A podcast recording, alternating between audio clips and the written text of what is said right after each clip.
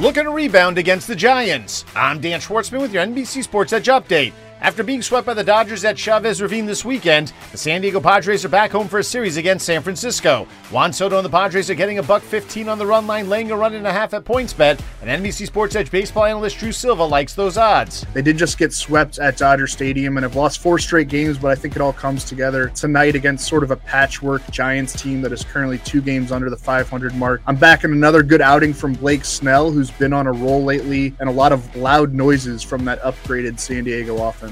Even with that upgraded offense of the Padres, the over-under is holding at seven and a half. Elsewhere on the diamond, the Diamondbacks are hosting the Pirates. Arizona has hit the over in five of the last seven games, while Pittsburgh has hit the over in five of the last six. The over-under is at eight, due slightly to the over. Smells like a trap game at Citi Field. The Mets are laying over $3 against the visiting Cincinnati Reds after taking four or five emotional and exhausting games in four days against the Braves. The Reds are sitting at plus 280 on the money line for those who like the heavy dogs.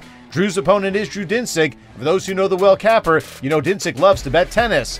Canada Masters 2022 is underway, and Dinsick likes Diego Schwartzman in his match against Alejandro Davidovich. Diego Sebastian Schwartzman on the money line, minus 107 for me. I find him to be underpriced by the market because he's had a tough go of it of late, uh, but he is taking on Alexander Davidovich Fokina, a player who he matches up extremely well against. But I think uh, Schwartzman continues his mastery of the young Spaniard, uh, and Schwartzman actually a guy I think might make a little noise in Canada this week. Schwartzman is seeded 12th this week.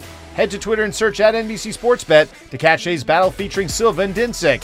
Battle of the Bets happens every weekday afternoon on Twitter. Winner stays on to defend while the loser goes to the back of the line. Week zero of college football kicks off later this month.